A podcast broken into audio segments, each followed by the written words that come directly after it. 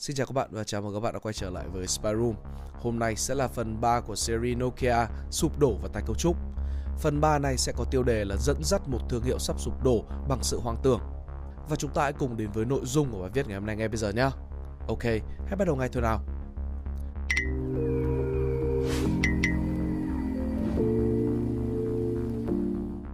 Phần cuối cùng và cũng là phần thú vị nhất đối với mình khi viết 3 phần về sự chuyển đổi của Nokia nhưng lần này lại không nói về Nokia mà là về chủ tịch và cũng là người từng giữ chức CEO tạm thời của Nokia, chính là Risto Silatma.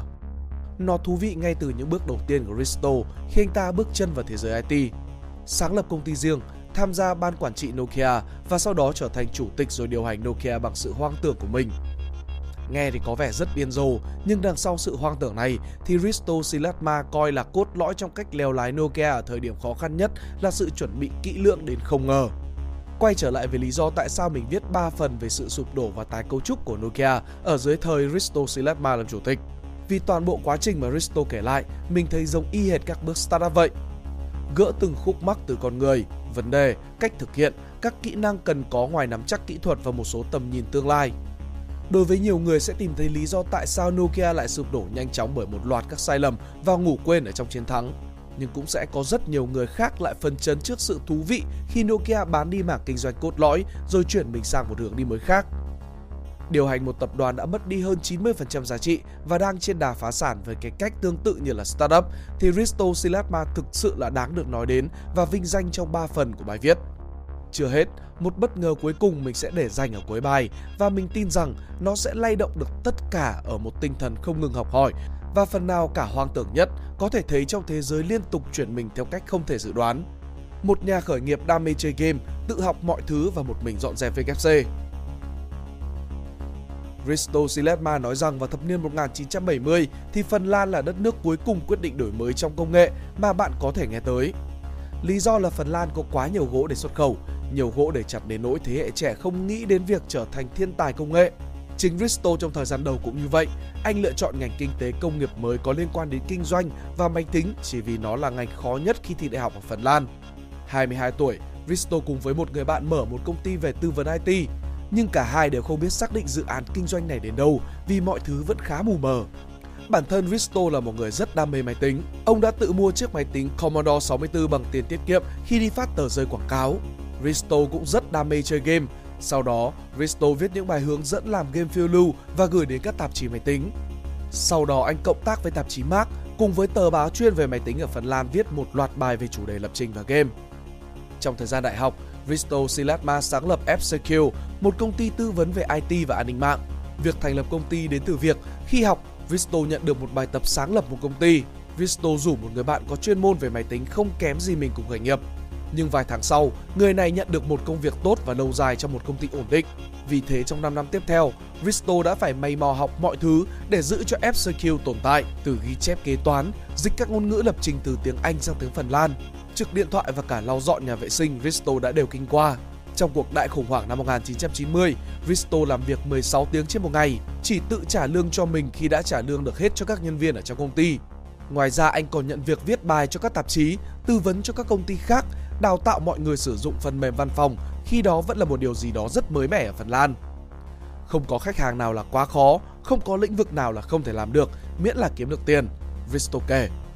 Tại thời điểm Risto khởi nghiệp, không một khách hàng quốc tế nào muốn làm ăn với một công ty công nghệ ở Phần Lan, nên Risto đã mưu mẹo đăng ký địa chỉ của công ty ở San Jose, California để bắt đầu quốc tế hóa FSecure, một công ty chuyên về an ninh mạng.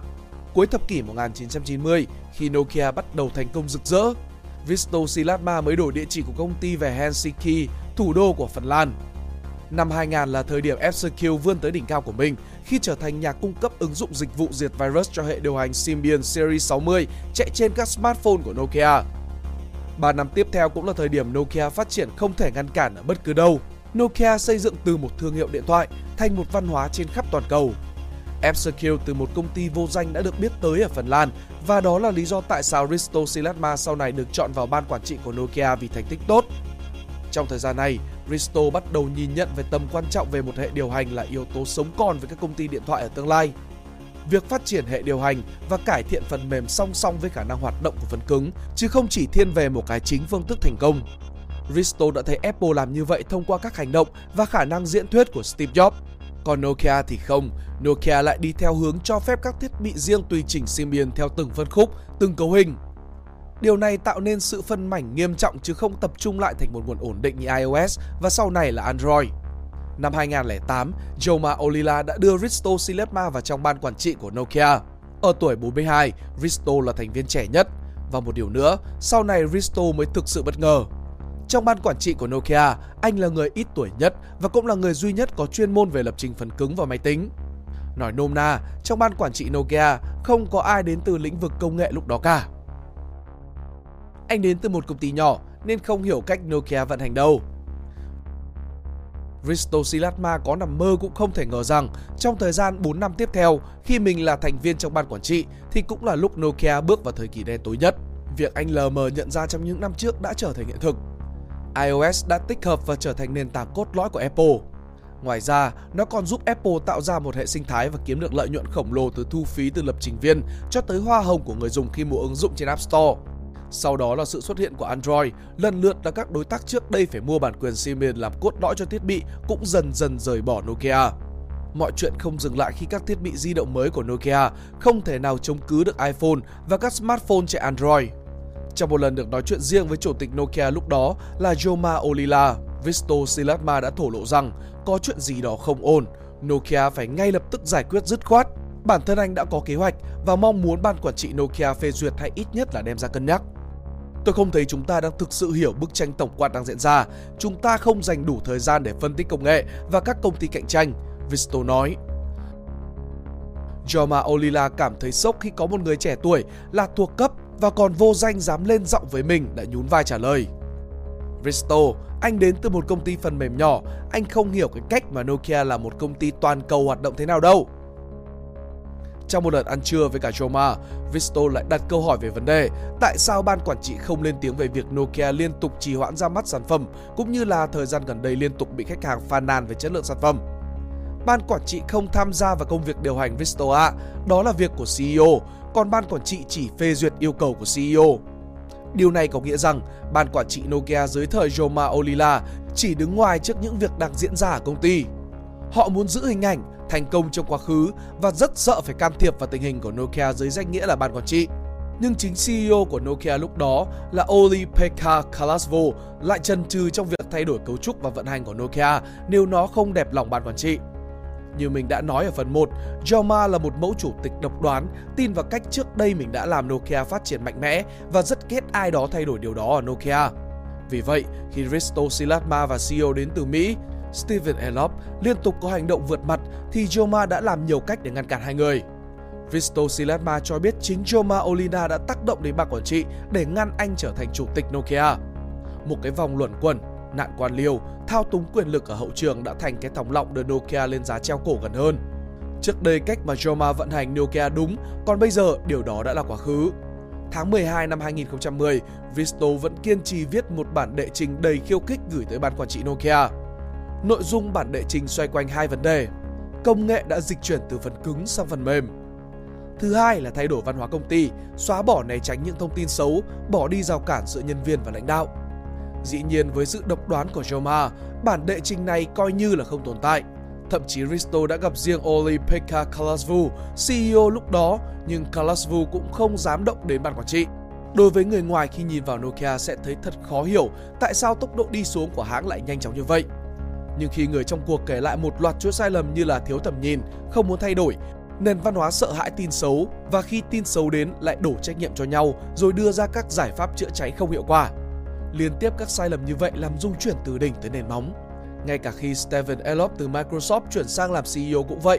Sự thay đổi diễn ra rất chậm và vẫn tồn tại một thế lực nào đó vô hình can thiệp ngăn cản sự thay đổi rất cần thiết đó.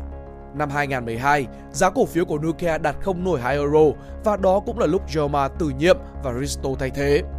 Và anh sẽ làm gì khi nhận thức rõ không thể cứu được Nokia nữa? Sự hoang tưởng về một future back Khái niệm hoang tưởng của Risto được định nghĩa là việc đủ hoang tưởng để luôn chuẩn bị sẵn sàng cho tình huống tồi tệ nhất nhưng giúp bạn lạc quan vì vẫn còn có những cơ hội trong trường hợp xấu nhất đó. Đối với Nokia, trường hợp xấu nhất là phá sản, Cứu cánh mà Risto lựa chọn là bán đi mảng thiết bị, dịch vụ chiếm tới 90% doanh thu của Nokia. Đổi lại, Nokia sẽ có tiền tái cấu trúc lại đường lối kinh doanh của mình và vào các mảng kinh doanh như là viễn thông, phát triển 5G, tham gia vào cuộc đua AI.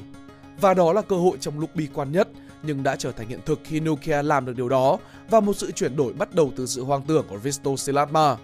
Nokia mới và các startup đều có điểm chung là cần rất nhiều tiền và bắt đầu từ vạch xuất phát. Ngoài ra là sự điên rồ và liều lĩnh đến mức ngay cả trong thời kỳ hoàng kim của mình, Nokia cũng không có được điều này. Sau khi bán mảng thiết bị và dịch vụ cho Microsoft, dòng tiền dành cho tái cấu trúc của Nokia còn ngốn nhiều hơn cả lúc khủng hoảng. Vậy tiền đâu mà Nokia có thể đầu tư và mua lại các mảng kinh doanh mới? Microsoft chính là một trong những người rót vốn vào Nokia mới. Đây là một trong những thỏa thuận quan trọng khi Nokia ký kết bán mảng thiết bị dịch vụ. Khi đã có tiền thì Nokia liền theo đuổi một tư duy kinh doanh và cốt lõi mới của mình, gọi là Programmable World, tạm dịch là thế giới lập trình được. Programmable World chính là khả năng liên tục phân tích thế giới thực tế thông qua hàng tỷ cảm biến thu nhỏ, giải thích những gì đang diễn ra dựa trên dữ liệu thu được, đồng thời biến web thành một môi trường thiết kế được. Đây chính là IoT, Internet of Things trong khái niệm của Nokia và AI với Machine Learning. Risto và ban quản trị mới gọi dự án này là Future Back. Việc quan trọng nhất trong kế hoạch này là thâu tóm Alcatel và Lucent. Tập đoàn viễn thông nắm giữ rất nhiều tài nguyên con người quan trọng để Nokia theo đuổi Future Back. Sau này, cái giá Nokia phải trả để mua lại Alcatel Lucent là 15,6 tỷ euro, gần gấp 3 lần giá trị Microsoft mua lại mảng thiết bị dịch vụ của chính Nokia. Đổi lại, Nokia đã tái cấu trúc thành công và đã trở thành một startup tham gia vào lĩnh vực có nhiều cơ hội trong tương lai. Tính từ năm 2016, Nokia với hai mảng kinh doanh chủ yếu là viễn thông di động và cấp phép sử dụng sáng chế đã đứng top 3 công ty có cơ sở hạ tầng viễn thông toàn cầu. Nokia cũng có một mục kinh doanh bao gồm di động, viễn thông cố định, cáp, định tuyến, quang học, phần mềm, dịch vụ sức khỏe thông minh, thực tế ảo, vân vân. Một câu nói trị giá 100 triệu euro một điều ít ai biết là nhờ tài đàm phán của Risto, Nokia đã tiết kiệm được 100 triệu euro khi mua lại Alcatel-Lucent. Đó là khi thương lượng về việc trao đổi giá trị cổ phiếu khi sắp nhập, thì một cổ phiếu của Alu đổi được từ 0,55 đến 0,563 cổ phiếu của Nokia.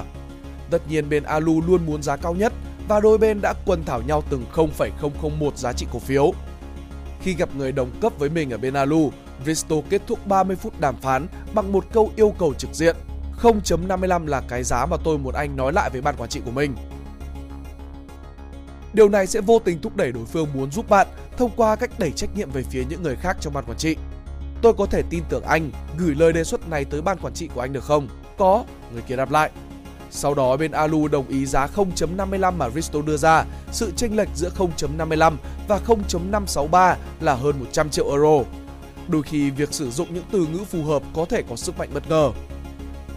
50 tuổi vẫn tự học.